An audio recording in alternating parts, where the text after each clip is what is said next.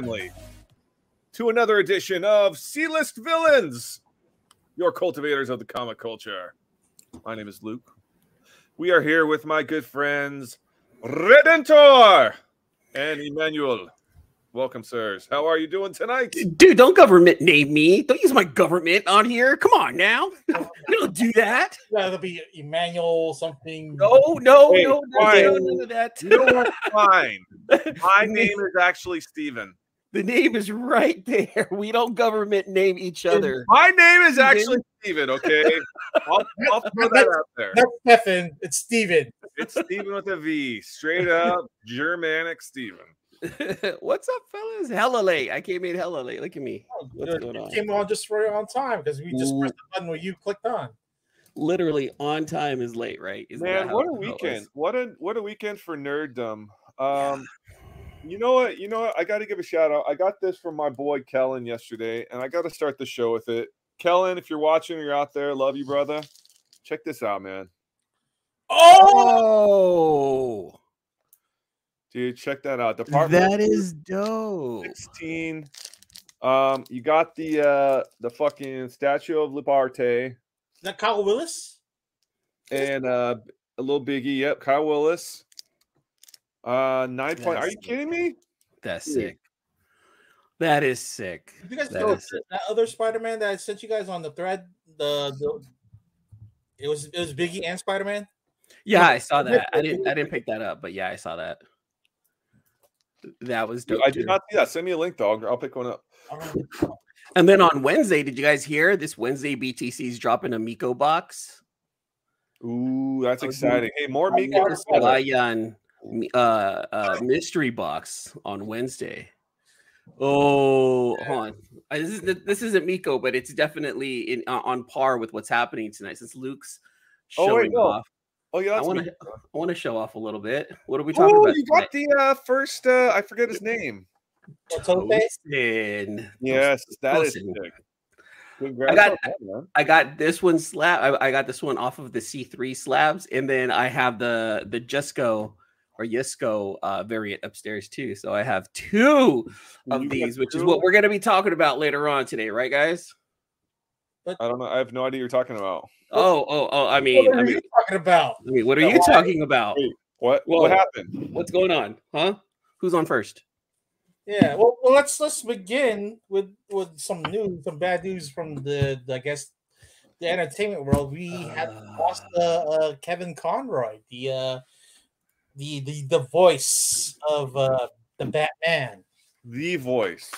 The definitive voice too. To this day, people say, and I'm along with them, that Kevin Conroy was the best Batman out of all of them, out of Christian Bale, out of Batfleck, out of Michael Keaton.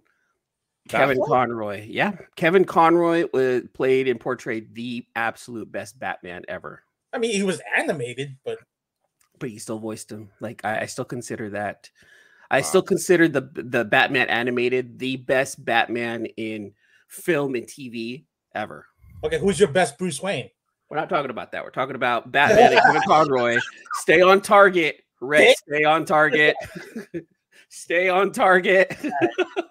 We're talking about the voice and stuff. And you guys know how much I enjoy voice actors and voiceovers. And you guys, if I could be a voice actor, it'd be awesome myself. But I looked up and Kevin Conroy was top. You tried that route for your career early in your career after your restaurant gig. Yeah. Well, that was I just didn't have the drive for it. But hey, we've all worked in a restaurant at one point in our lives. Oh, yeah. Shout out Marie Callender's. Yeah, but yeah, Kevin Conroy though, you guys like what was? Let me ask you guys this: what was Do you guys have a definitive or favorite Batman episode? Or did you just what were you guys' feelings about the Batman animated series growing up? I'll start. It was like when the previews for the Fox Afternoon Kids 2-hour cartoon block was like the most. This was like I look forward to it every day after school, and the lineup for that I forgot what it was, but it was always Batman the Animated Series at 4 p.m. Yeah. And I would always lock into that. Mm-hmm. And I forgot, I think it was Power Rangers that came on before that. But oh yeah, always like I don't remember, it was a rerun new episode. I'm walking Batman, so yeah. Good. But Batman was the one that actually I thought that it finished it off. I think it finished off that block like at 4:30. Our area, yeah. Probably. Yeah. And like a genuinely cool dude too. Like yeah. Mark Hamill's posting tributes, the ladies posting tributes, like there's so many people that were posting like their meeting with Kevin Conroy at cons. There was one guy who was just some random guy somewhere. I guess his wife paid Kevin Conroy to like create his voicemail for his phone. Like that's the stuff that Kevin Conroy did. Like he was down for his fans. He was down for the fans, and he would do something. I had to pay up the butt for it, but I would have asked any of those voice actors to do that kind of stuff. For me, I mean, especially Kevin Conroy. The way he made it seem was that she didn't even pay that much for him to do it. I guess she just caught him on a really good day, and he's like, "Yeah, I'll do his voicemail, no problem. What's his name?" And then he just did a whole voicemail intro. Hi, this is so and so, and as Batman, it was just the dopest thing ever, dude. Okay, Mario, the voice actor for Mario is going to be at San Francisco Fan Expo. Yeah, Charles Martinet. Oh, I thought you guys were saying, I want to meet him. You know, he's local, actually. He lives in the Bay Area. Oh, really? Yeah. It's me, Mario. That guy? He's from the Bay. Whether you get his autograph. It's me, Amon. I like how we totally deviated from Kevin Conroy too. I know. It's voice acting. Yeah. But R.I.P. Kevin Conroy. You are the GOAT. I was trying to say Chris Pratt. Thank you. Somewhere. In the great beyond, we will sit and talk Batman. The great Gotham of beyond. Like the Batman, like the Batman TV show was just like the perfect cartoon. You know, top 5 for sure. Anything DC animated universe is up there in the atmosphere for me. That what's the new series? The Harley Quinn? I heard that was really good too. I heard that one. I haven't seen it. It's pretty her and Poison Ivy getting together. I liked that. It's good art. Kaley Cuoco voicing Harley Quinn. Who was it? Who's voicing? Kaley Cuoco. Oh, she is? Big Bang Theory? Yeah. It's just entertaining. It's really PG-13. It is, to my understanding, it is not PG-13. It's definitely not for the kids. It's R. It's R. Yeah, it's like rated M. Don't trick people. I see your ruse, sir. I'm trying to get people to watch it. All right, cutting the definitely are. Love. You know, seeing all the tributes for Kevin Conroy on Instagram, everyone dropping their pics, their autographs, you know, their videos of him. It was very touching, and honestly, I'm not gonna lie, you guys. I shed a tear. I was really sad that day when he passed. I was like, "Are you serious?" It was Friday, wasn't it? Friday when he passed? Yeah, last week sometime. I was really sad. I was really, really sad. Anything to anybody about being sick except his partner. Yeah, it was. I think the only entertainer got him really fast. I don't cry when entertainers pass if I don't know him personally, but the only one I would probably actually tear up for is Mark Hamill. Yeah, Mark Hamill. Oh, dude! I'm like every day I check the news to make sure that Peter Cullen is alive because the moment Optimus Prime dies, my world is shattered. So every day I'm looking, making sure that this 80-year-old voice Canadian actor is still alive. Are you still around? Okay, good. Like every morning, that's one of the first things that I do. I'm gonna wake up one day to that bad news, and I'm just gonna be like, this is not. Do you want to start a Deadpool on? No, we're not starting a Deadpool on Peter Cullen. Don't you dare, dude. Let me put the count down. No, stop it. Yeah. Stop. Don't you do that to Peter Cullen. Deadpool on Peter Cullen. We'll just hit us up on the socials. We're not starting a Deadpool on Peter Cullen. Dude, you guys suck. You started it.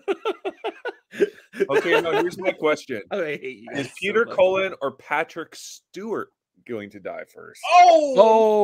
Patrick Stewart. We're gonna lose Patrick Stewart before Peter Cullen. I think. No. Pat Stew or the guy that played Magneto. Ian McKellen. Yeah. Or even better, Captain Kirk. Oh, yeah, dude, he's 90 now. Yeah. Damn. Oh, okay. This is the Deadpool right here. This is the Deadpool. Who can go first out of that four? What up, Cole? Say what's up to my boy Cole from Cole's Comic Club. Ian McKellen, Patrick Stewart, and Peter Cullen. Kirk. Oh, dude, you guys, are we starting a Deadpool? Is that what you're doing? Deadpool. You could just talk about it now. We could probably start it next week. We'll get through. Wow, I don't believe that we went from poor rest in peace, Kevin Conroy to Deadpool. Who goes first? Okay, villains out there. If you fucking want to get on this Deadpool, message me or one of the other villains, and we'll set it up. To you, seal it. PayPal me $10. Don't do that. The PayPal pool. Terrible. Well, guess we'll stick with those four then.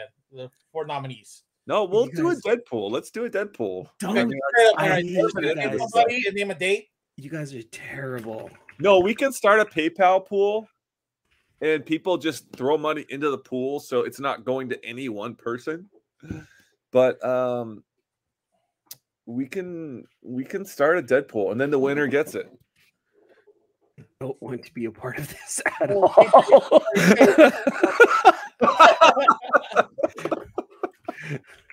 Damn it, he's right. This is Peter Hughes with the voice of reason. This is so terrible. If karma is going to be the thing that's going to stop us, my God. We're villains. No. We're not heroes over here. Yeah. We're not influencers. We're villains. Yeah. Oh God, this is terrible. Who goes first? Peter Cullen, Ian McKellen, William Shatner, Patrick Stewart. This is so dark. That's gotta look, major issues, bad karma, guys. It's gotta be Shatner. I honestly think it's gonna be Stewart. I think it's gonna be Captain Picard first. I think Captain Picard's gonna go before Captain Kirk. He's married to a 35-year-old. She keeps him young. Oh no, she's gonna kill him even quicker. My vote is gonna be on Ian McKellen. Oh gosh, no, oh man, I thought you were weirdly talking about who should play Deadpool. Patrick Stewart got a nice hot young wife. He's gonna be up for a bit. He's got another 10-15 on him. Shatner's due. No, Peter Cullen's got at least another 15, and I believe that he's gonna live until 95. I'm throwing my hundy on Shat. Oh God, yeah, no, I'm not throwing no money down, but I think it's gonna be Stewart first. Okay. Man. All right, since we're on the subject of death, it looks like we also ended up passing. Another artist passed away last week, Carlos Pacheco. You guys, I apologize. I do not know his art at all. Someone enlighten me. Yeah, me too. Yeah, but me too. Because Pacheco, someone decided to put this right here together. So I was under the assumption you guys knew him. I know that a lot of people in the community who actually didn't know him. I assume he was from Europe, maybe Portugal, Spain area. That's the last name, but I don't know. Yeah, I can't speak too much on this right here. I don't know who. Hold on. I got a dark horse pick for the Deadpool. What are you doing? Wait, what? We're moving on. Matthew Perry. How dare you? So, Luke, how dare you? Don't you touch my friends. So Luke, right? He's trying to come on. Okay, come on, Red. Come on. Come back. Don't you touch my friends. He said Matthew Perry. Dude, what are you doing? Matthew McConaughey. Picking the guy. This is a good one. Look, major issue, Steve. How about Steven Tyler? He's kind of up there also. Well, is the guy from Kiss. Not Kiss. The Rolling Stones. Rolling Stones. Yeah, I was gonna say Rolling Stones is. What's his name? Not the lead singer, not Mick, but the guitar player.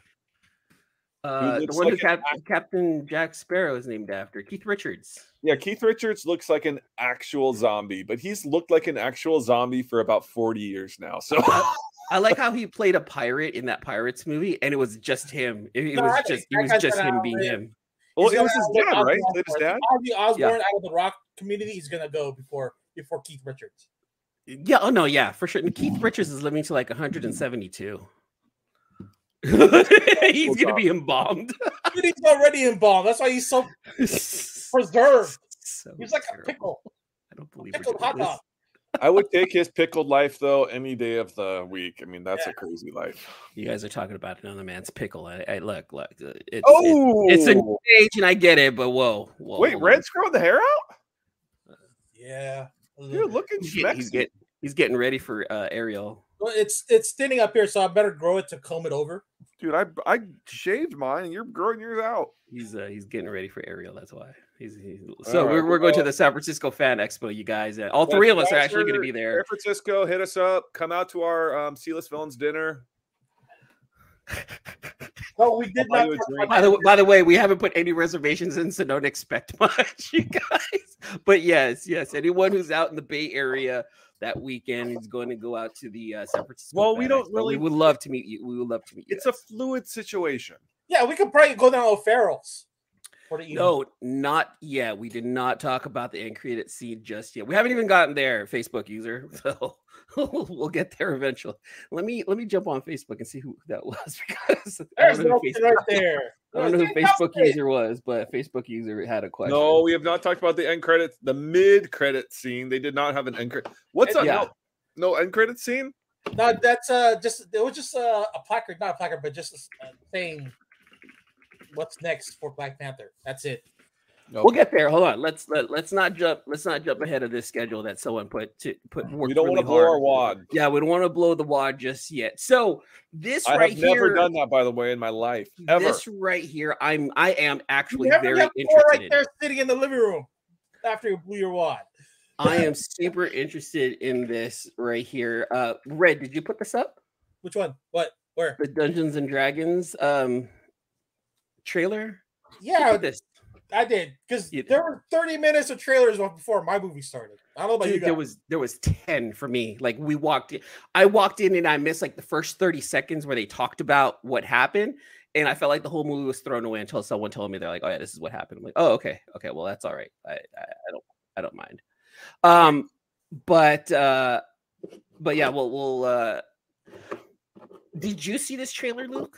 Have you seen this one right here? For Dungeons and Dragons? Yes, with Chris Pine. Chris Pine. Yes, I'm all about it. I am very, very interested. I'm kind of worried at first, but I am also very interested to see how the director actually takes this right here, because there's a lot of Dungeons and Dragons. But what's going on? Look, Nelson's in the house.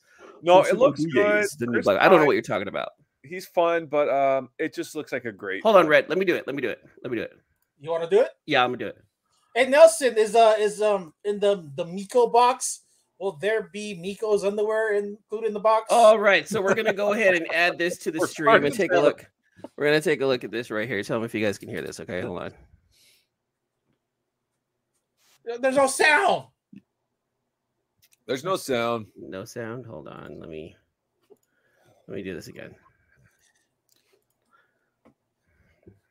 Hey, theater was playing Black Adam and everybody got pissed. Oh, wrong African-American movie. All right, let's take a look at this trailer for Dungeons & Dragons. I'm actually interested. I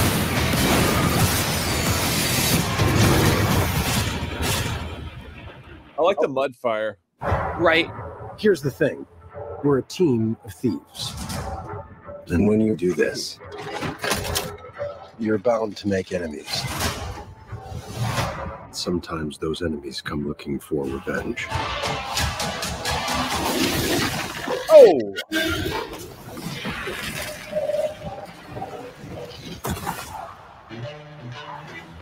Can I just say something?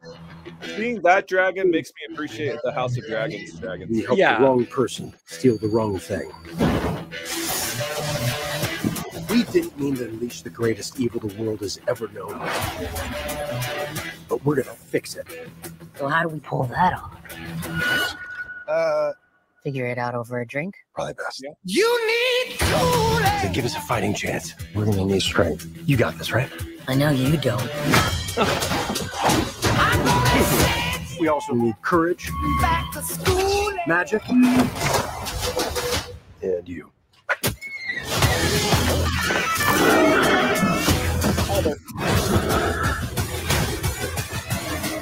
What is that again? It's an owl there. Let's go! Be warned. There is evil here. I'm glad he's on our side. Wanna hold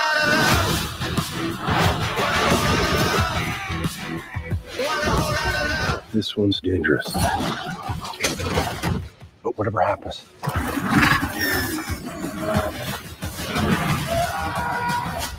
We'll be ready. What is it exactly that you bring to this? I'm a planner. I make plans. You've already made the plan, so... If the existing plan fails, I make a new plan.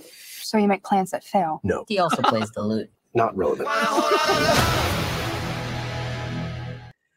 Don't make fun of lute players.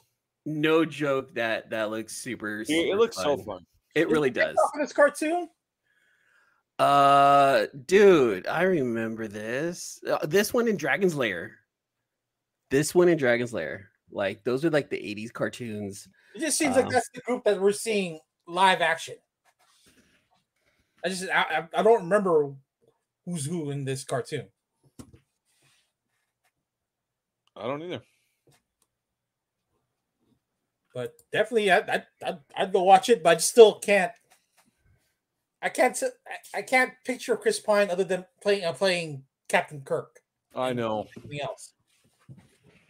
It's gonna be. No, tough, you know what? I like him. I like his diversity with Chris Pine.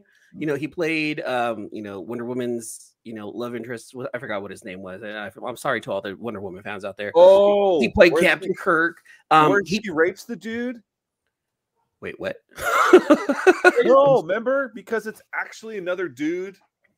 Oh, she like rapes him. Right. That's wow. Nobody said anything because it's okay if you're a woman to rape a dude, but if that was a dude raping a woman, oh man, we get canceled right away. Oh, dude. I mean, DC was totally cool with it. That is a conversation that needs to be had because honestly, he was controlling another man's body, and she totally took advantage of it. So yeah, I mean that's a conversation that should be had. Yeah, dude. So Wonder Woman 2, Chris Pine ends up playing like he was in the body, like he was his character, but he was in the body of somebody else, right? And his she spirit. Realized that she was his being was inside somebody else, and like at the end, like he ended up coming out, right? And he's like, "What's going on?" She's like, she sees him at the end, like, "Hey, hey, guy." Okay. Yeah, it was. If you look at it like that, it's kind of bad. I get it's it. It's pretty bad, you know. But like you can't like. It's one of those things where you have to allow, suspend that belief, right? You just have to just go along with it. We all suspended our belief of liking the movie, E-Man. But this Dungeons and Dragons as an RPG player myself, I'm not talking about like Dungeons and Dragons. Like did you play did you finish Elden Rings, Luke? Yes, I beat it. Okay. I beat it probably 15 times. This guy. See, so Dungeons and Dragons came from that. Final Fantasy came from Dungeons and Dragons, you know. No, I've DM'd a lot of games in 5e. I love Dungeons and Dragons. You know, I've never played a Dungeons and Dragons game, but I like that the center character of this type of movie isn't a hero, isn't a warrior, isn't a nobleman, but it's the damn thief, the guy who goes in and steals loot, you know. And I like that they took a completely different turn on this fantasy genre and gave it to like one of the lesser characters, one of the more backup characters, and made them the star of the show. And I really like that. That's why I'm really looking forward to it. Wizard Forgotten Realms. Oh, I love it. But he's a good looking thief, that's for sure. I mean, I'm Chris down. Pine, come on. Even my wife's like, ooh. He's dreamy. It's more hot under the collar. Captain Kirk. Oh man! So what's going on with this one right here? Is this a new trailer? Is that what we're talking about here, Red? Yeah, there's a trailer for Chapter 4. I've never seen 2 and 3. And of what? What? You haven't seen them? What are you doing? Who are you? I didn't have any interest of John Wick. Oh, what? Chapter 4, John Wick. Yeah. Are you serious? You like, you don't know anything about it? No, none. Dude, okay, so I love John Wick. I'm not gonna lie. Why did you put it on here? Well, that's because it was one of the trailers that I ran into before Wakanda Forever. You know what, though? I still haven't seen the trailer for John Wick. We are only one person away from Keanu Reeves, and that's pretty impressive. I'm sorry? Ross Ritchie. Oh, yeah, that's right. Yeah, we're one person separated. To that's not bad. That's right. If you guys haven't, if you guys don't know what we're talking about, go back and watch the Ross Ritchie interview that we had with him about 2 years ago. Super fantastic, really fun guy. He was talking about Berserker. It was really cool. Yeah, but he disappeared from the face of the earth. I don't know if he's even active. Dude, he's doing exactly what a boss should do. Come out, hey, look at me, and then disappear. And just bring out stuff. And honestly, Boom's doing really good. Boom's doing really, really good. So I haven't seen the trailer for this just yet. So I think right now it's time to watch the trailer for this John Wick number 4. John Wick. I want to know if I can't talk about it because Red hasn't seen it, but I'm like, yeah, Red, might as well. I'll just binge it. I just want to know if Mark Dacascos comes back. That's what I want to know. I didn't see him in the trailer. He was in the third movie. I think you should watch. You need to watch it, dude. It's a really good series. But there's another prominent Japanese actor in this one. Oh, I'm sorry, not Japanese, Chinese. Oh, all right. Yeah. Well, let's take a look. Who is Ian McShane in it? I love Ian McShane. Saying goodbyes. Saying hello. You think your wife can hear you? No. Donnie Yen? Maybe I'm wrong. I'm going to die. Oh, maybe not. Goodbye to you, my trusted friend. A new day is dawning. New ideas, new rules, new management. We've known each other since we were 9 or 10. Who is this? The Marquis de Gramont. Ian! Challenge him to single combat. Win or lose, it's a way out. I don't sit at the table. Your family. We add him to the Deadpool? Before me, I was the black sheep of the family. Man has to look his best when it's time to get married. Lawrence, we're buried. I'm going to need a gun. By my friend, it's hard to die.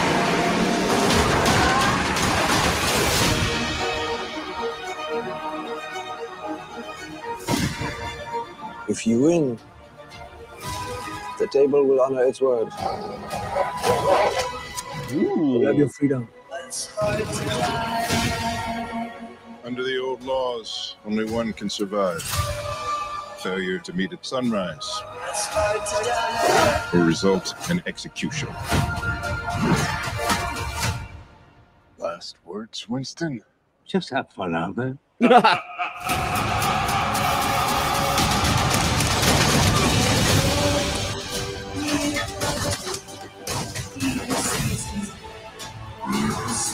I want you to find your peace. But a good death only comes after a good life. Oh! You and I left a good life behind a long time ago, my friend.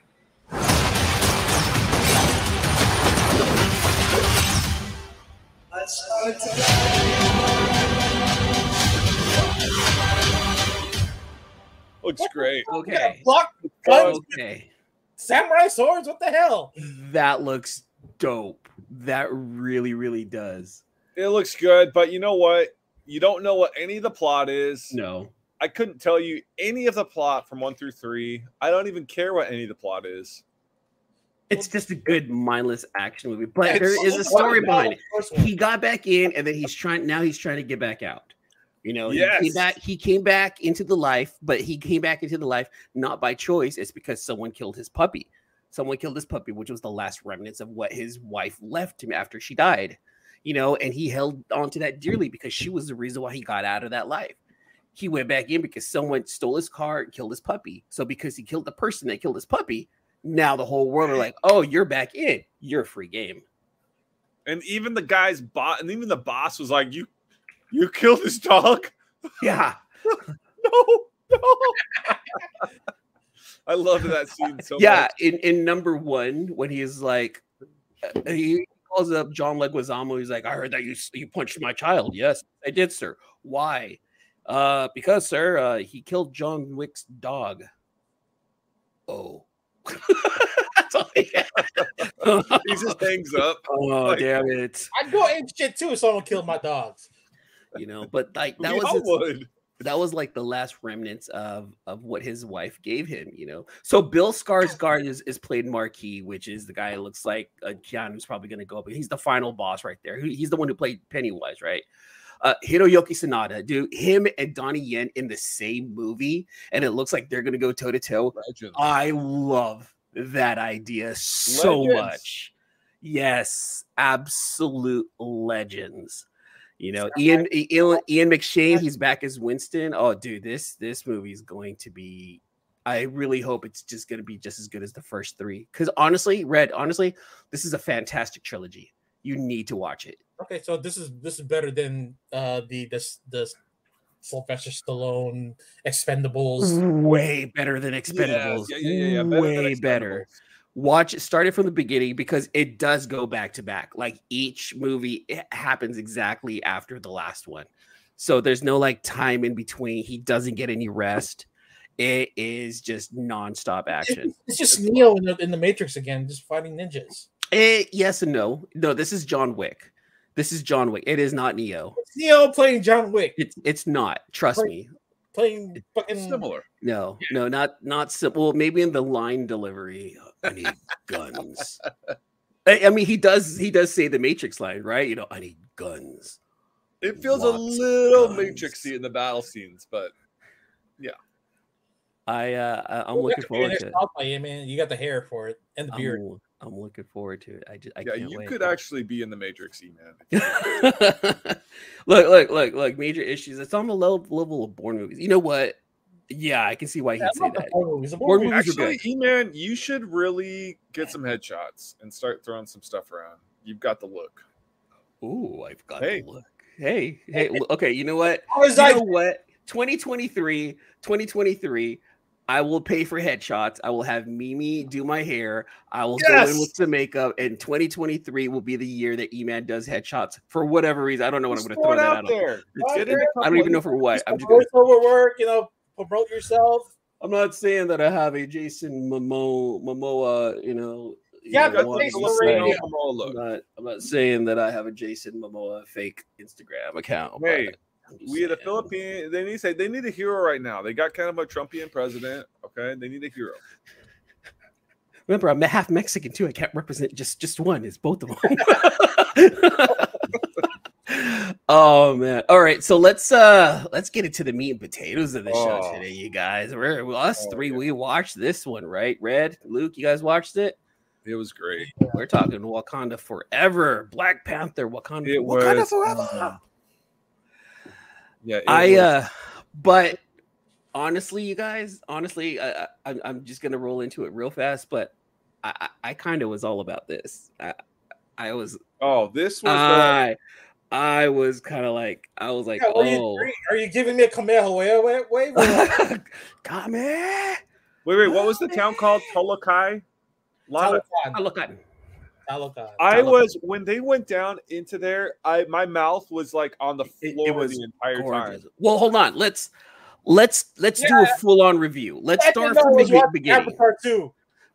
from the very, very beginning of the movie, you guys, because that's what set the mood. Okay. Right. This is, you know, we're talking Black Panther, Wakanda Forever. We're going to talk about the whole movie. Let's talk about it in pieces. And of course, we have to talk about the opening scene. Shuri is trying her damnedest. She's doing everything she can. You know, Queen Ramonda comes in and she's like, his vitals are dropping. You can obviously tell that Shuri's in there trying her best to come up with a cure. And she gets the worst news in the world from her mom, right? Yeah, well, that's just a representation of how even Chadwick Boseman died. They didn't see him in person. He just fast. Yeah. And she's trying to make the heart-shaped herb, but in the lab, which I don't fully understand, but right. Yeah, that was a little bit weird on the plot side. I get it. It's pathetic because N'Jaka had destroyed the whole I guess plant. Yeah, he burned down the heart-shaped herb temple. Yeah. Killmonger. Yeah, Killmonger did. So they didn't have anything that was going to save in the movie, at least, because it would have saved them, right? It could have saved them, and they didn't have it. And yeah, that was actually a good way to use Killmonger to bring him back. Because Red, that's one thing that you were talking about, that they're going to bring Killmonger back in the second movie. And I was like, I told you, I was like, that's not going to happen. They can't bring him back. They confirmed that he's also in beyond the world. You know, he's already dead. Because he was the a Panther. Ancestral plane. Yeah, and yeah, because he was a Panther, right? He technically was. He took the herb, and so he is in the ancestral plane. He's a Panther, yeah. You know, and so now we get into, you know, this is where the mood sets. You know, you have the opening credits scene, and this is absolutely prolific, where we're all used to the Marvel sign. We all know the Marvel insignia when it comes up on that screen, and we know the tune. But this time it was all Chadwick Boseman. And not a single dry eye in my movie. No, you hear it was. I actually, the movie. I was shocked that I welled up a bit. I didn't cry, but like my tears welled up a bit. It was. I cried. I'm not gonna lie. I cried. Red, don't lie. I welled up, yeah. But that's like not the first time I've seen that intro, because they did it for his birthday, or is that anniversary? The trailer. They did it for the last trailer, and that trailer was fire. Yeah. That trailer was perfect. Yeah. So, you know, this is the beginning of the movie, right? You know, we're finding out Shuri's not sure what's going to happen. Everyone's trying to figure out who the Black Panther is going to be next. You know, it's been a year in the movie. You know, a year has passed. It's not saying who's going to be the next Black Panther. It's just, how do they move on from where they are right now? How do you move on? The death of the king. They're coming to the grips that there will be no new Black Panther. Yeah. And how do you deal with that, right? And it feels like that's what this whole movie was about, was how do you deal with the fact that you lost your protector? You know, the one thing that kept Wakanda where it was at. He's the one that opened up the doors to the world, and now he's gone. So, like, I can see how people are upset that the king opened up the gates to the world. Now the world wants everything that Wakanda has. And so now that there's the conflict, right? Now it's like, oh, well, hey, there's this country, Wakanda. They have vibranium. We need to go after it. You know, and that's what it felt like, you know, in the first half of the movie. You know, you have the embarrassment. You guys had a little bit of, I guess, not woke, but like a little bit of real world tones where, you know, there are powerful countries out there trying to take advantage of smaller countries and taking care of their resources. Oh, yeah. And that's happening right now. That's right? Us. We are the ones. You know, I mean, it also kind of mimics. It kind of mimics what's happening in Russia also, right? Because they're after Ukraine's resources. China, you know. Yeah. China. So yeah, Ryan Coogler is very prolific. Well, I don't want to use the word prolific, but he's very aware as to what's going on now, and he's bringing it to our eyes with this movie. He's saying, "Hey, look, you guys, in this world, this is what's happening." I thought the direction of the movie. I thought he did a fantastic job with the directing of the movie. The worst hand possible. Yeah, they literally kinda, your star dies, and they're like, "Okay, yeah, make it number two." Yeah, it's like what? Yeah, and then he gets arrested in a bank, and then he's like, "Double what?" Which was garbage, you know.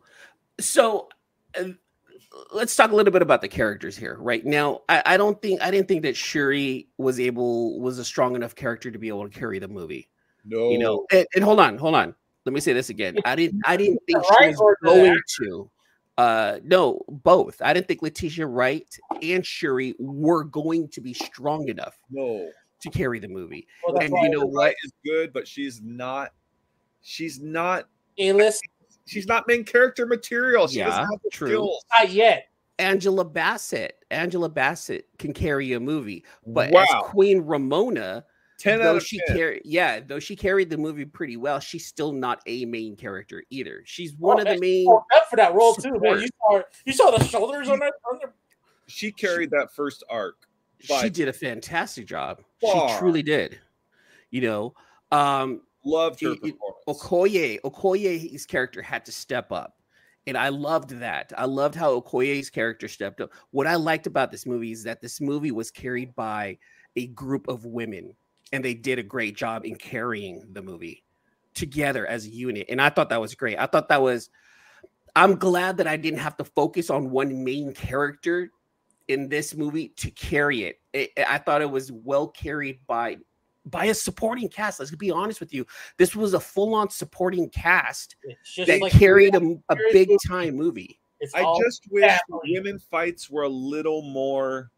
tight. Like, they were all predictable. You could call the end of every fight. Oh, this person's good. You know what I mean? You knew, like, oh, the ladies are going to win every fight. Let's just be honest. Oh, Brandon's in the house. What's going on, Brandon? You know, now, Wakanda's weak, right? Now we're getting into the part of the story where someone found out, hey, there's more stuff somewhere else, and we're going to go after it. And then they awoke a different sleeping giant by going into Talokan and now pissing off Namor. Yeah, we did get a preview of that race in not Infinity War, but Endgame. We didn't get anything from them. Yes, we did. We only heard there's an underwater quake. Yeah. We deal with it, but not dealing with it. That's a preview to that. No, the real preview was in, I think, Civil War, when there was a map and they actually had Atlantis. So that's when we knew that that Namor was coming, but they went ahead and completely changed Namor's background with this. And now this is going to be a discussion that I think is important too. How the cultural impact was handled. How did Ryan Coogler handle the Mesoamerican impact, the Mesoamerican culture in this movie? You know, a lot of people don't think about stuff like that, but there's a group of people out there that are like, I don't want you to mess this up, Ryan Coogler. This is my history. This is my people. How do you think Namor and they're Talokanans? That's what I'm going to call them. They're not Atlanteans. They're not Mayans. They're not Aztecs. They're from Talokan, so I'm going to call them Talokanans until we figure out exactly what the name of the people are. How did he handle those, you guys, in your opinion? Red, start with you. Oh, they must have gotten somebody who's really knowledgeable about that, because I couldn't really nitpick at that because I have no knowledge of the South American culture, the Mayans or anything. But it seemed legit to me, but it also the whole story arc of that those people kind of mirrored what was happening in Avatar. And them turning blue, really? Yeah. That they had to keep moving. That you noticed Namor said they had to move their city. We're not going to move again. Yeah. Totally. They left the mainland in order to avoid persecution by the Spaniards and then keeping away from the rest of the humanity. The world, right? Yeah. Luke, what do you think? How do you think the Namor's people were handled? Well, when Shuri went to the underground cavern and then went to Talokan, I was in awe. I'm not sure they could have done much better, honestly. That was my favorite part of the movie. I wanted more Namor. I wanted all Namor. I wanted all Namor movie now. I'm not gonna lie. I was really rooting for Namor. I was rooting for Namor and the Talokans. Okay, I really was, and I feel bad, but I don't feel bad. You know, I want to add this too. They really pushed before the movie. It's pronounced Namor. Without love. Yeah, Namor, and even he pronounced it that way to the Wakandans. My name is Namor, and the fucking Wakandans. They're so petty. They're like, fuck you. Namor. And I'm like, holy shit, did they make Wakanda America? They fucking made a Wakanda America, where Wakanda's like, we're not gonna share, we're better than everyone else. Namor, fuck you, Namor. I like and you know, Eric and Mimi, they're very much into, you know, understanding the Aztec and the Mayan culture, you know, and naming him being called Namor, you know, El Niño Sin Amor, the son without love, right? Yeah. I thought it was really cool that he said that in the movie. I like how Coogler was able to bridge that right there. And what I'm hoping is that, yeah, I'm hoping that people want to go out and try to study, you know, and learn a little bit more about the Mayan and Aztec culture, you know. But then Wakanda would not pronounce it that way. Yeah. The Talokanians did. And speaking of which, though, the costume design on both sides I thought was phenomenal. Namora, she was badass. She was awesome. I loved her design. Now, was she Namor's wife? No, that's his. Well, in the comics, right? That's his cousin, right? Oh, it's his cousin. Okay. But yeah, in the movie, yeah, we weren't really sure what the relationship was. She got hella pissed at him at one point. She's like, "How dare you!" She was like wanting to kill the Wakandans. Yeah, they're still cousins because Namora, Namorita, they're all within that same bloodline. Yeah, Dismay Comics, they were historically accurate with the Mayans having to deal with smallpox being brought over by the Spaniards. Very true. From there, it was kind of a what if of a Mayan tribe finding another way to survive after. Yeah, very much true. In the spirit of Marvel, it did turn into a what if. What if they did survive by doing this and living in the water now? I loved how they were able to really separate Namor from Aquaman. Right, because that's what a lot of people were talking about. Like, oh, you know, not Aquaman and Namor are pretty much the same exact character, you know. And Coogler in Marvel said, "Screw it, let's just go ahead and change the background for Namor." And I personally thought that it was handled great. I really do. First mutant born, and after they take in the not the blue heart shaped herb, but it was something else. Yeah, I missed that. Still powered by the by vibranium. Yes. So what did you guys think? What did you guys think about you know, Shuri? And it was obvious, right? Shuri was going to end up being Black Panther. We already knew that. It was in the comics right there. How do you think her being, you know, the very first action that she took was, well, screw it, before we get there, when she met Namor, I felt like Namor was really trying to play politics here in a good, yet in a very, I don't want to say vindictive, but almost had like evil tones to it. Well, he's being a nationalist, was like keeping his society away from the rest of humanity, and if they want to threaten the rest of the world in order to be left alone, I think that's what most people who, yeah, that type want to do. Mm-hmm. Yeah. Yep. Exactly. You know,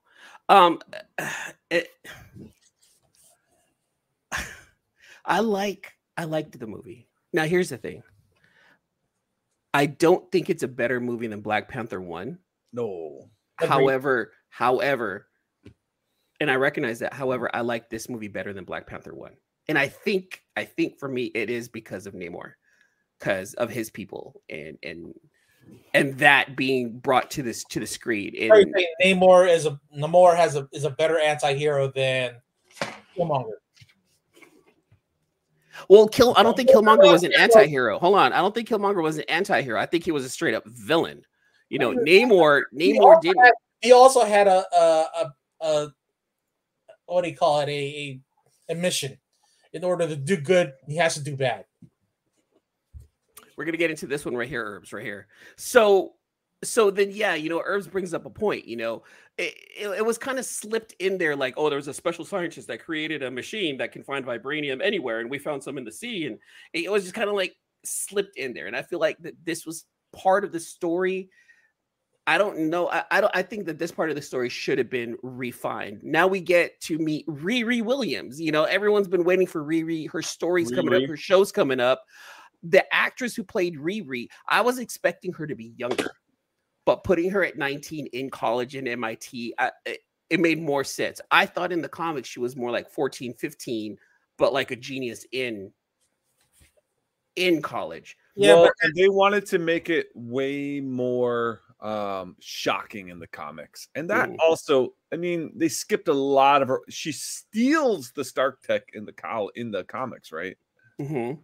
And they kind of just they skipped a lot of it, and they have to. It's a movie.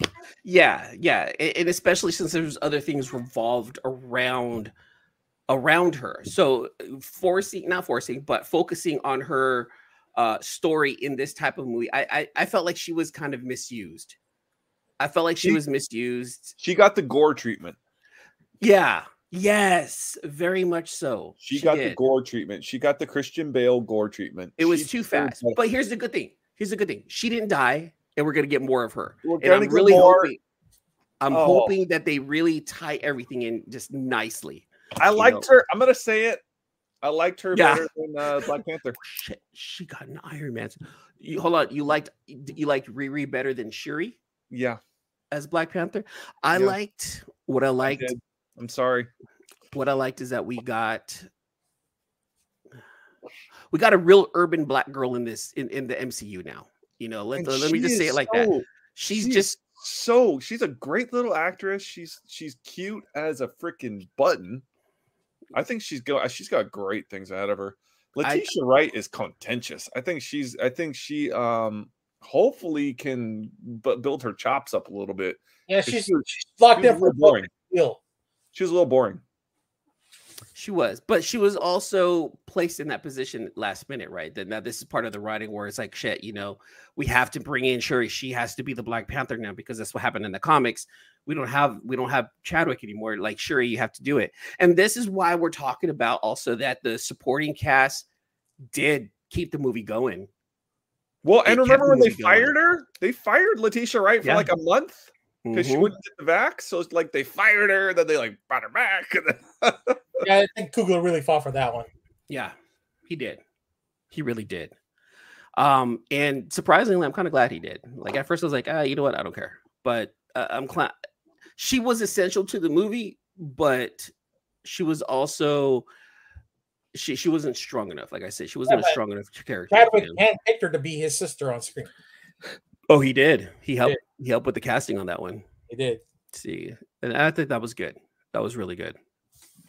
So now we get the first battle, right? Namor's like, all right, you guys, this is it. So Namor and the Talokans, Talokanans, now they attack Wakanda. Like, this is the first attack on Wakanda since their gates open, you know, and they were caught by surprise. Luke, what did you think about Namor's movement out of the water?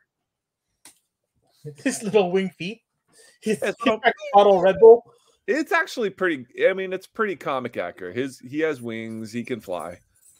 But I thought it was badass, man. He would literally move like a hummingbird, like zip, zip, zip. Mm-hmm. And movement showed that beating out of the water like hummingbird wings. So yeah, it makes sense. Now to the fans that actually paid attention to Namor in the comics, to my understanding, he was comic accurate, like you said. Like, he moved like that. He was moving side to side like how he was in the comics, and it felt like they kept that part of his character, you know, correct, and they didn't deviate from it. They've already made a lot of changes regarding his background. They're like, mm-hmm. Ryan Coogler is like, no, we got to keep something comic accurate. Yeah, and I thought it was executed well. I felt like the special effects with him moving around in the air and the movement of everyone's hair and feathers underwater was done excellently. I thought the special effects in this movie was great. And it shows with the movement that they made for him in the above water battle scenes. Yeah. And when he took the helicopter out at the beginning, that was really cool. And now they're saying that Namor is just as powerful as Thor and Hulk. Now, I don't read the comics. What do you guys... In the ocean, he is. Out of water, no. As we saw, because if he was in water, Shuri did not have a chance. Yeah, they had them soundly beat, but out of the water. Yeah, Namor is like Superman, where Superman uses the sun to power up. And Namor needs water. Yeah. Water. Nobody can beat him in water. Nobody. Not Hulk, not Superman, nobody. But above water, he's still very strong. We saw what he was able to do with pure vibranium. Yeah, and up to maybe 100, 200, 300 feet above the water, he's fine. But then he starts drying out a bit and needs to go back in. So Comic Beyond Us is asking, so for you guys, favorite scene in the movie, what was your favorite scene? him dropping down onto the Megalodon throne. That was so badass. That was a huge and that's what I thought when everyone was going like this. I thought it was an homage to their throne, the huge Megalodon. All right. Good call on that. Yeah. I was like, that is, they're doing that because that is their symbol, that's their imagery, their iconography. A serpent like this. Okay, yeah, that's nice. Yeah, like the feathered serpent god, which may have been a Megalodon or maybe a prehistoric Megalodon, but that's why. But then they were like, no, we made that up, and it was Mesoamerican. They don't call him guardian or king. They call him Kukulkan. The feathered serpent god, you know? And I'm like, okay, I felt like they handled the Mesoamerican history pretty well, in a way that it's understandable to comic book and movie fans. It was beautiful. And, yeah, I thought it was great. Red, what was your favorite scene in the movie? When Namor took down M'Baku with one single punch. Oh, yeah. Yeah, that was shocking. Yeah, like, dude, is M'Baku dead? What's going on here? It's like, how did he survive that? A lot of my favorite scenes do have Namor in it. It's revolved around Namor. What I loved is that they were using whales to move around. I felt like that was great. Him coming down, and we've seen it in the trailer where he comes down onto his throne, like we were talking about, and his feathers moving underwater. You know,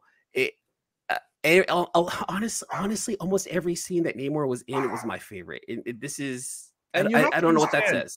Namor isn't just the leader of Talokan. He's the leader of the entire ocean, the oceanic realm. So there are other... That's where he said, my people are vastly more in number to your people. That was not figurative. You know what I mean? Yeah, they were surrounding that shit. That last fight scene was... There's no way the Wakandans are gonna win that out because they're still surrounded with water and there's still soldiers in the water. Yeah, there was 20 Wakandans left. There was thousands of Talokan still climbing the ship. And what's up with that fucking ship? All right, ship sucked. So that was a big World War II destroyer. We'll get into that. So the battle at Wakanda. Now we lose Queen Ramonda. This was a pivotal part. This is pivotal part number 2 in the movie. I didn't see that coming. Yeah. Why? I thought she was going to make it, but she goes in to save Riri, right? Because, and this is what pisses me off and how they didn't handle Riri. The impact of Queen Ramonda dying didn't match the impact of saving Riri. And it should have matched, in my opinion. And it didn't. I honestly didn't care for Riri in the movie, you guys. Now, Ironheart's design was dope. She was. What I didn't like was the head movement because it didn't feel like Robert Downey Jr. in the Iron Man suit. There was movement when he moved around. This was very stiff, and I wasn't happy with that. Used her suit from the original run of Invincible Iron Man #9. That's a sick suit. They used like some weird amalgamation, and they had the weird shoulder pads, and it made her look like an 80s businesswoman. Go back to that line. Oh, go ahead and finish up. I did not like the new suit. I loved her suit in her original run, Invincible Iron Man 7 through whatever it was, 12 or 15. This suit was not it.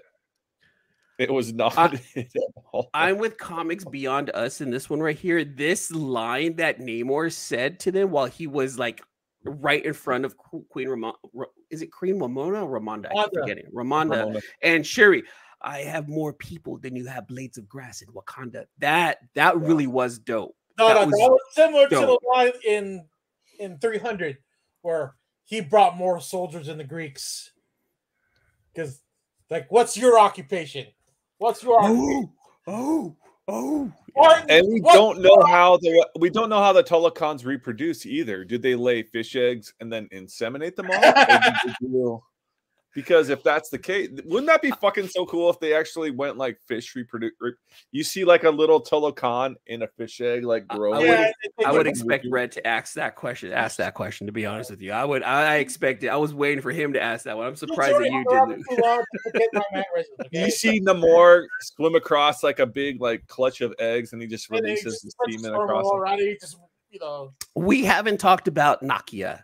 We haven't talked about Lupita Nyong'o, who, in my opinion, was probably the best actress in this movie. Besides Angela Bassett, the assassin. She was, dude. She was speaking French. She was speaking English. She was speaking. She was so hot. Shosha, which was like that. And then her Spanish. Now remember this, you guys. I don't know if you guys know, but Lupita Nyong'o was actually born in Mexico. I did not know that. She was actually born in Mexico. And so her Spanish was, I was just like, yeah, you show off those chops, Lupita. That is so dope. Wow. She was so well-rounded. And I wasn't sure how I was going to feel about her in the original Black Panther. And I was like, I need more Lupita. I need more Nakia. And I got it in this movie. I felt like they gave us just enough Nakia in just the most important parts. I felt like Coogler really took care of her role and really made sure that she got what she needed in this movie. And I felt like he utilized her perfectly. She's a spy. She goes in, she goes underground, she slips in and out. She knows what to do. She's like the perfect spy. She found her in like what, like 48 hours? She's like, I know exactly where she's at. They did Lupita well with this. Now we're getting into it. Now Shuri finally does what she's supposed to do. Now she creates the heart-shaped herb. She does it using Namor's mom's bracelet, right? Because that thing is also from Vibranium. Yeah. Oh, so she was like, let me just use, the molecular structure of this and try to create, and she did it.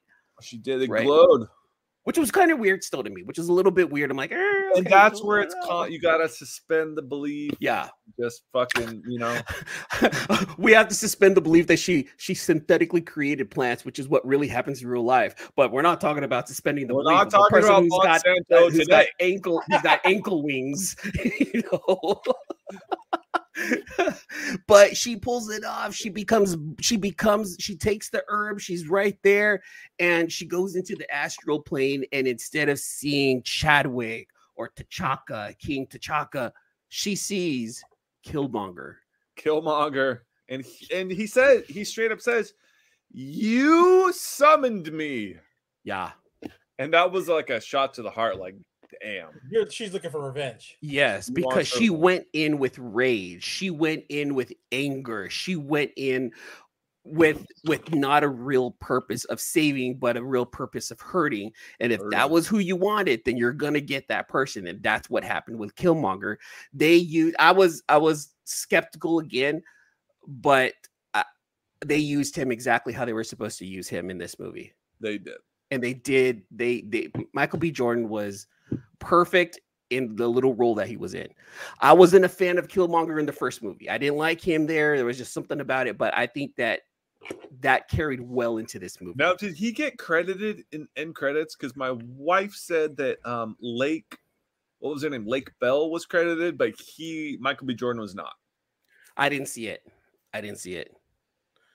Okay, I didn't. Anyone that has end credits, my wife was like, okay, what's up with Michael B. Jordan not being credited, but Lake Bell was credited? Well, who's Lake Bell? Was Lake Bell? No, I was gonna say, was Lake Bell was he the one who voiced? Well, she was like in the very beginning, on the little island out in the ocean that the people attacked. Yeah, this line too. You want the same Z? You went on no different. Well, fuck.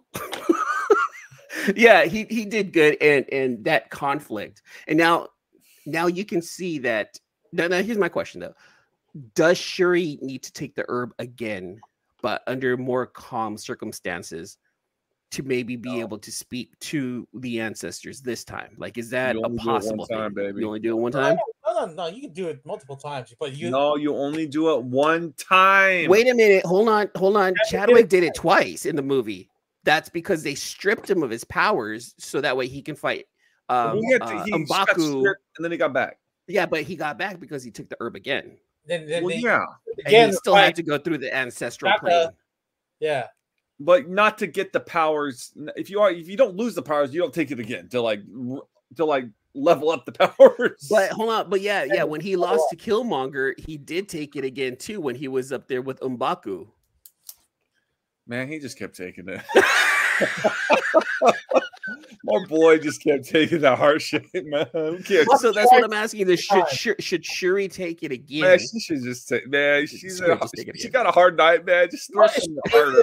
She got challenged for the throne, then yes, she has to take. Just grind a little bit of the heart shaper, bro. So okay. So now Shuri's Black Panther. She gets the powers. She puts on the suit, which is strange because she puts on the black and gold suit, which was what Killmonger wore, right? He wore the black and gold suit. So that's the connection between her and Killmonger, right? Now she makes the decision. We're going after Namor. We're gonna go out there. We're gonna fight him, which I thought was the stupidest part of the movie. How are you going to jump on a ship and go into water when you know those people are stronger than you in the water? At all. That didn't make sense. That was the part of the movie that made no sense to me, and I was really upset. That's when I was like, you guys need to kick their ass even more right now. She's like, we need to go to the ocean to fight the ocean people. Yeah, that was dumb. No, go inland and wait for them to come to you. Even M'Baku was like, are you sure you want to do that?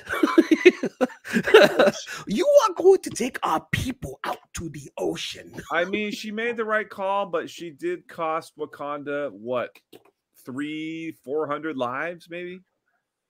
Maybe more? Can that many people actually fit on that stupid ship, too? Because that was another dumb thing, going back to what you guys were saying. That ship was stupid. There was zero need for that. What was the point? It was a tall-sided ship. Why wasn't there tech to keep people from climbing up it? It felt very. It felt very. In the water, right? It felt very. I don't know. I was looking at that, and I was, for some stupid reason, I just had the SpongeBob theme song in my head playing, because all I can think of is just a dumb submarine just floating around in the middle of the ocean. It made no sense. It made zero sense. Now this is, again, we have to suspend the belief, because now Wakanda, here's the thing, Wakanda's not even by the ocean. It looked like it was more inland. It's thousands of miles inland, right? And then on top of that, it looks like Talokan was just off of the Mexican peninsula, right off of the Yucatan peninsula. That does not take a few hours to get to from one point to another. There's a lot of work that needs to be done. So again, that's part of the movie where we have to say, okay, let's just suspend that right there and assume it took a few days for them to get to each other, right? Yeah. So we get the battle, dude. The Wakandans just had them. There was no way that the Wakandans could have survived that. And then you get Namor, and now you have Shuri going at it. I thought Shuri was going to die. I don't think that she would. I don't even think that Chadwick Boseman's character would have survived that kind of blow. No. And I felt like that was a little too much. I felt like... No, I think Chadwick probably could have survived it, But I don't think... If he did, he wouldn't have been able to come back the way Shuri did. Chadwick was like an actual Black Panther. I felt like Shuri's Black Panther was more like a black cheetah. She was, of course, and this is the part. And she wasn't. You'd never seen her fight till the end of probably Black Panther 1. Yeah, and she doesn't fight. She has blasters. She's not trained for fighting hand to hand. So yeah, she wasn't. She's a scientist. She has no fighting. She's never been trained. Yeah, that was a Killmonger stab wound for sure. Yeah. That definitely was comics beyond us. See, and then now we're getting into the part where Namor was out of water too long. He's losing his power. Now we're seeing Namor's weakness. He's not invincible, all the time. That's where we find out. Well, not where we find. We found out before that Namor breathes oxygen through his skin underwater, and he can breathe it through his lungs over water. Like he's almost the perfect character. Mm-hmm. Almost. Where he can handle both, and there's explanations to it, well, the rest of the people have to wear those masks in order to breathe up. Yep. Which is one thing. If you had, with the Wakandans, they had spears. They could have just gone for the mask and taken them off, but they did. I didn't see a lot of, I didn't see them try their hard. And you know what? We didn't even talk about Ross and Valentina in this movie. It's such an inconsequential role. I mean, it had really any impact. with Ross, yes, but Valentina being in there, you can see that this is not this. This isn't where, but this is part of the storyline where she starts building the Thunderbolts together, right? She sees what needs to happen, and she needs Ross's plug to be able to bring in other people. Like he knows. Like, do you think that she'll be able to bring in Bucky without him? No, but it was a completely useless plot line, I feel. Had no bearing at all. It would have been nice if it was just a cameo or just a quick little shot of both of them. But I mean, I love Martin Freeman too. Martin Freeman is my boy, and Julia Louis-Dreyfus, love her, but it was unnecessary. It was unnecessary for this movie, right? 20 minutes, cut it, and you're down to 2 hours and 20 minutes. It would have been a much better movie. It was too long. That's one of my main complaints. It was pretty long. 2 hours and 45 minutes was, you know, was a lot. All right. So then we figure out, you know, they beat, you know, Shuri turns around. She was able to beat Namor. She'd made an explosion, dried him out. This is where he was his most vulnerable. Shuri could have killed him, but she pulled a Chadwick Boseman and gave him mercy. Now she pulled off a wing off his foot too. She cut a wing off. Sliced a wing off. But that is also comic accurate. Namor does lose his wings, but they get burned off, but still they grow back. There you go. See, and then she pulls off the mercy. You know, we're not going to kill you or you, because honestly, even if she won, let's just say this, she did win at the end. But in reality, I think Namor should have won that battle. But of course, this is a Wakandan movie. Yeah, Wakanda they have to lost. Yeah, easily. Yeah. In my opinion, yeah. Talokan had him beat. They had 15 people left. Yep, exactly. They were pushing them off. They have to save face. They got to make sure that this sticks, right? Now it becomes a political issue, right? Now we're like, okay, you know, I'm going to yield to you, but guess what? You're going to need us eventually, and it's a good thing that you saved us because guess what? People are going to come after you. Namor called it. He's like, they're going to go after them. Their doors are open. And everyone's going to turn their back on Wakanda. Who are they going to ask for help? Which feels along the lines of what Namor would do, from what I hear. Right? He's an asshole, but he's an asshole who knows how to plan. Yeah, Namor is like the asshole friend that you can always rely on, and that like you know you need to move, but you call him. You're like, dude, I need $500, and he's just like, here you go, don't pay me back. But he's an asshole, like 90% of the time. Chris, that verse sounds like a Chris situation on Reddit. Yeah, Luke doesn't know about Chris. I know, that's the funny part to me. And so you keep him in the friend group. But he's an asshole, but you can always rely on him. And you're just like, ah. So, by the way, you're describing Red like 100%. Like, just like, you know. That's so funny to me. Anyway. All right, the end. And then, of course, you know, now we're getting to the mid-credit scene, right? We figure out what happened. Boom, you know, movie's ending. Now we get to the mid-credit scene. We get Shuri. She goes into Haiti. She meets up with Nakia, and there's a little ritual that she wants to do. She wants to burn the clothing that she wore at her brother's funeral. She's pretty much saying, look, I'm letting go. I have to let go. Otherwise, it's going to hold me back. And then we get the reveal. Nakia comes in. She brings a young boy, and we find out what, you guys? Red. T'Challa. Yeah. And here's my only question. Were they officially recognized as married? Yeah. That's the thing. I don't know. And at the end of Black Panther, they were together. So let's assume that this coitus happened then, because after that, because Red knows really good. Okay, you look about 7. I don't remember them being married. They conceived in July of 2018. They did. 7 years later, the kid's 7 years old. This is what Red does. 5 years because of the blip. And so yeah, she meets him at 7, and then Nakia left after T'Challa had blipped. See, so T'Challa, it tells me that T'Challa and Queen Ramonda, they were still in contact with this boy. So they were still helping raise him in one way or another. And Nakia is is a strong woman. She can definitely raise that child all on her own, you know. And I felt like, but if Grandma Ramonda knew that he existed and knew, then you knew she was funneling some cash to him. Yeah. Yeah, but it wouldn't have to be a lot because they were in Haiti, right? And they still have to keep Nakia's, you know, identity. It wouldn't have to be a lot, but Queen Ramonda wouldn't have cared. Yeah, well, Nakia was also a part of a royal family on the other side of the Wakanda. So that's this is what Comics Beyond Us is waiting for. Like, who was that kid? So we found out in the movie that, yeah, that is T'Challa's son. Call him Prince T'Challa, named after his son. But in Haiti, they called him what? Toussaint. And this is why, like, this book right here is what a lot of people are chasing, because this is the first appearance of Toussaint in the comics, Black Panther #3. So let's see what does Mark say. You know, the idea of a random secret baby daddy angle to T'Challa cheapened the fuck out of his character. You know what? I don't think it did. I can understand why people feel like that. I don't think it did. I gotta admit, I do agree with Legion on that one. I did feel that in the theater. I went, oh man. I did have that moment. You felt like that? I did.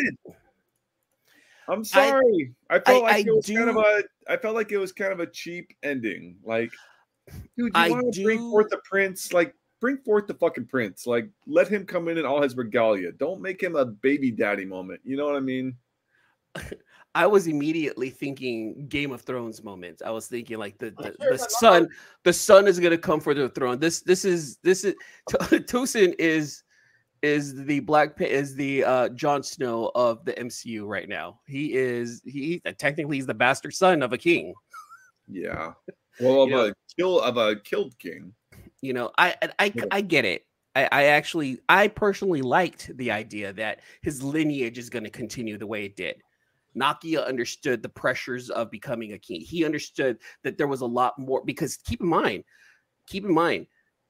T'Challa has way more to deal with than what his father did, because the Avengers opened up a whole new world. There is so much more needed out of a character like T'Challa. I understood him saying, you know what, let's do this, because he was so focused on keeping Wakanda, you know, the way it is. You know, it sounds like he's like, all right, kid, get out of here. Like, I don't want to raise you. I have something else to worry about. Yeah, but that's kind of like what he did. It's more like a Prince Akeem moment where go forth and sow your royal oats. They had to force that just to get a male T'Challa back in the suit. Soon, it was a side effect of his death, nothing natural to the character. I just didn't like the kind of bastardization of his character. You know, is he a bastard or is he an actual prince? And that's where it's like, I don't know. Is he royalty or is he a bastard? I don't know. Ramonda didn't get the kid. Before she died, like when she went to Haiti, or is it like way before when the kid was born? Because now from Shuri, now Shuri is the queen. She is solo reigning Wakanda. She's the queen and Black Panther. She has no heirs. She has no family. She could name Toussaint her heir or the next in line of the throne easily, and then he would be royalty. So which I feel like this is going to bring up some Game of Thrones shit. Like Wakanda is going to go through a Game of Thrones spell here for a few years, I think, and yeah. I honestly, I'm kind of looking for that kind of drama. I'm kind of looking for. Maybe that's the whole point of killing Queen Ramonda was to really eliminate Wakanda as a place to tell a story and just move forward from there. Oh, Shuri isn't the queen. She laid the throne down to M'Baku. I didn't catch that part? Did you guys see that? So I didn't catch that. I wanted M'Baku to be king after T'Challa anyway. I did too, but that little weird arm wrestling thing made me like, oh no, now she took over again. My favorite part was when he comes in eating a carrot. Yeah, that was pretty cool. I like that. Dude, really, really embodied that M'Baku character. Yeah, and he was a little extra in this movie, but he was extra enough to bring more of a comedic element to M'Baku, and I was okay with it. I liked M'Baku just as much as is in the first movie. Yeah. All right. Well, that's it, you guys. I mean, like that we've talked about the whole movie from beginning to end, characters, plots, and everything. So let's go ahead and give it our comic book rating. Luke, what do you give this movie? 7.0. It's pretty good. Red, what do you give this movie? Just kidding, Luke. Just kidding. 7.0, man. What did you give the first Black Panther? Here's my reasoning. Disney Plus, I felt like it was a Disney Plus series. There were 6 episodes. Some were 10s, some were 7s, some were 5s, some were 6s. Ooh, okay. So you're kind of like grading. I felt like it was a 6-part, 30-minute Disney Plus series. I see what he's saying there. Because they were planning to just be the Wakanda Forever Disney Plus series before Chadwick Boseman died. So that's just what happened. What about you, Red? What do you give? For me, I gave it a 7.5, but it has no rewatchability for me, so I wouldn't go out there and watch it again. There's no rewatchability. It's way too long to rewatch. Yeah. See, I don't remember what I gave Black Panther. Like, I don't even think we were around when that movie was out. No, definitely, definitely not a better movie than Black Panther. But like I said earlier in the show, I liked it better than Black Panther. It probably doesn't make any sense to anybody. I recognize that Black Panther 1 was a much better movie than this one, but I liked this one more. Okay. I will get there. There was issues with it. There was issues with some of the plot. There was issues with the story. There was issues with some of the cutscenes. There was some issues with lighting. Some of the scenes were just a little too dark. But again, you know, Ryan Coogler was working with what he had. Like you said, Red, earlier, he was just dealt like one of the worst hands out there. With what he did with Namor. With, you know, like what he did with Namor, we should give it a 10. But what happened with the story was kind of all over the place, which brings down the score. I'm actually going to give this movie 7.5 as well, 7.5 as well. I'm with you, Red. And I'm with you, Luke, also, because there were some parts that were fantastic and other parts were like, this is unnecessary. This part is too long. We can cut this out. What I'm waiting for is, I'm pretty sure there's going to be some YouTuber out there that's going to take this movie and edit out everything that is unnecessary. That will make this movie better. I know they would. Yeah, I want Namor. I want a Namor series so bad. I would fucking love a Namor series. I'm with you on that. Comics Beyond Us, I think they did a really good job with losing their lead character last minute. With the length of the movie, I understand with the feature that the character builds in one movie, 8.5 out of 10. And I get it. This movie is bringing out so many different emotions. So many people are giving it, you know, scores up and down. You know, Namor was dope AF. Now here's the thing. Namor was cool, I thought. I just didn't get enough anger, and I didn't get enough asshole, and I didn't get enough, you know, at it Namor. I felt like he was a little too soft for what. Yeah, like I felt like he was a little too soft for what I know of him in the comics. I wanted just more out of him. However, I mean, he killed the queen, but yeah, you know, he was. But he was being a politician at the time. But no, I felt like the actor actually acted the part well. Yeah, he did it very well. Going back, do you think that Tena Huerta was a perfect casting for Namor? Oh yeah. Could not imagine anyone better. I want to see more out of him in the next iteration. I want to see more emotion coming out of him. I really do. And the Black Panther 1, Nakia and T'Challa get back together. I think the baby. That's where the baby happens, and Thanos snaps. T'Challa's gone. Nakia moves on to Haiti no more than 5 years. Okay, yeah. There you go. And then the year after they come back from the snap, that's when Chadwick fights Thanos, wins, and then he gets cancer and dies. Disney did what Marvel never could, create a working origin and direction that should be able to stick. Love the Lost Civilization origin so good. I am with Mark on this one 100%. When Namor killed the queen, he wasn't soft. Yeah, there he wasn't. But overall, the delivery, he was a little too soft, in my opinion. You know, he had one act can't make up for Yeah, but I was expecting whole, just more. Yeah, movie as a whole, it was missing the whole Marvel lightheartedness, really, because good. That's what we didn't need any more of that. Yeah, none of the. A lot of the comedy was missing, but it was because of the tone of the movie, the way there was some there's an actual death in the, in the family of the movie. That it's like, why do we need to make it funny? So I'm glad that M'Baku took some of that lightheartedness to his character. I think the way Ryan Coogler handled the situation, I give him a 10. I give him a 10 because I thought he handled it as well as he could. Well, and I want to give him as much credit as possible. And everybody from the cast bought into the idea and put out a solid movie. You know, people probably won't like it and people will like it. It's enough to move the Black Panther story along to the next MCU event. Yeah. Which is Kang. Is it Kang or is it going to be Thunderbolts? Like, what are we talking about? Like major. Yeah. Well, I think we're going to have to wait to see what happens in Loki too, because I think that's got major implications. Well, and already going to be in Quantumania. That's already confirmed. Oh, that's true. That's true. But I think we're just going to get a snippet there. I think we're just going to get a small piece. See, because this movie doesn't add. Oh, no, I lied. I think this movie adds to the overall MCU storyline by bringing in a lost civilization. And that's a big thing. Well, that's the whole thing of Phase 4 is just picking up after what happened in Endgame. Yeah. Yes. And so, is the Fantastic Four in Quantumania? Ooh. Hold on, real fast before that though, I do like how this movie didn't have to move the whole MCU plot forward.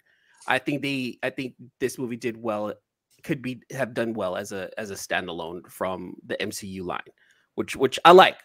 You know, other than the huge part where they introduce a whole new civilization. Yeah, but it's a good standalone. It didn't feel like it needed to fit in the MCU world perfectly, like what I honestly expect, and that's very much okay. That's very much okay. This whole thing going on in the scene, like where's the rest of the Avengers at the time, or where's the Eternals? Where's that big Eternal thing? Where's everybody? Let's not bring up the Eternals. That's other stuff. Let's not bring that up. Kang is the next one. Look at that. Mark is like, Kang is the full body of baddie for the next Ant-Man movie. The theme of Phase 4. What the actual? Mark is very, very much not a fan of what's going on with. Well, Mark is a bit, but I get it. And Marvel. But no, he's got very good views and opinions. And that Ant-Man trailer looked so dope. I'm so ready for that. Yeah, I'm ready. So you guys talked about rewatchability. For me on this movie, I actually do want to watch it again. I really do, for the Mesoamerican, for the Aztec Mayan part of it. I really do. But yeah, you know what? Quantumania is right around the corner. You know, they've readjusted Phase 5 and 6, so that it actually takes a little bit longer. I think we have stuff coming in 2027 now, which I like. They're slowing it down and not bringing out so much, and saying, look, let's just bring out quality like we did before instead of quantity, because it's a shitstorm right now with Marvel. Let's be honest. Well, not really a shitstorm, but they just want to pull out of stuff for Disney Plus and then the theaters. That's really, they're just satisfying what the fans want. Yeah. See, I'm with Mark right there. You know, he loves Marvel. Not a fan of what's happened in the last 2 years. He's diehard. Yes. I demand better and will not settle. And that's what I just said right now. I'm just not happy with what's going on as far as quality goes. And he's right. You know, I'll enjoy it. You know, and still watch some of the stuff. But there was a lot of stuff out there that was just unnecessary. All right, you guys. That's it for the show. He doesn't like what's happening in She-Hulk. No, I've seen his rants. Yeah, he hates that. Well, that's it for the show, you guys. Thanks everyone for watching. Red, coming out, guys. What do you two have going on, man? What's going on with you guys? Coming up. Not much. We'll just be all come out to San Francisco, everybody. Not this weekend, but 2 weeks. We'll be hanging out at San Francisco. Fan Expo, and dude, let's do a C-list Phones dinner. Let's do a meetup. Let's do a podcast meetup. See, that's what I was waiting for, is to see what we can do live. One thing I want to do is at San Francisco Fan Expo is try to shoot a live video somehow, some way, not just a walk around, because I've seen enough walk arounds. I want to be able to just walk up to just random people and ask them questions. You know, let's just do in the VIP lounge. Did everyone get their VIP? Let's do a little live broadcast. I didn't get VIP. I got premium. Not. They just clocked out. He felt so bad. Hi. He felt so bad. He literally clocked out. Hi. I pressed the wrong button. Bro, we didn't. All right, San Francisco Fan Expo next Tuesday. Next Tuesday, you guys, on my channel, E-Man's World of Geek, I'm going to have these two on, and we're going to plan out San Francisco Fan Expo and have you guys hang out with us so we can take a look at the map, take a look at the guests, and see how we should attack the Fan Expo, because we're going to be there Friday, Saturday, and Sunday. Friday night is preview night. Saturday is going to be the big day. Sunday for me is going to be family day, so I'm going to be actually I'm going to hang out with my kids and show them around. But keep an eye out. We're not going to say anything just yet, but we might have a special guest hanging out with us during the Fan Expo. Yeah, if anything, just for a little bit, you know. And being in this person's presence is going to be awesome. But we're not going to spoil it just yet. I just want you guys to stick around and watch those live events not next weekend, but the weekend after, to let you guys know who's hanging out. If you want to be in the group, just say you're with the DJ. Exactly. I'm with the DJ. All right, you guys, that's it for this episode of the C-List Villains Podcast, cultivators of the comic culture. We'll see you guys next time. Peace. And broadcast. Oh, peace. Thanks again for listening to another episode of the C-List Villains Podcast, your cultivators of the comic culture. Make sure you follow us on Facebook and email us at clistvillains@gmail.com. You can also leave us a voicemail or text us at 209-975-7597. Be sure to join Luke Week's Facebook group, Rare Keys and First Appearance Comics. And you can follow us on our two Instagram accounts, C-List Villains and C-List Villains Podcast. Lastly, follow the villains on their separate IG accounts, at Luke Weeks, at C-List Villainous Red, at C-List E-Man, and I am at AJ the Comic Collector. Thanks for listening, and we'll see you all next episode.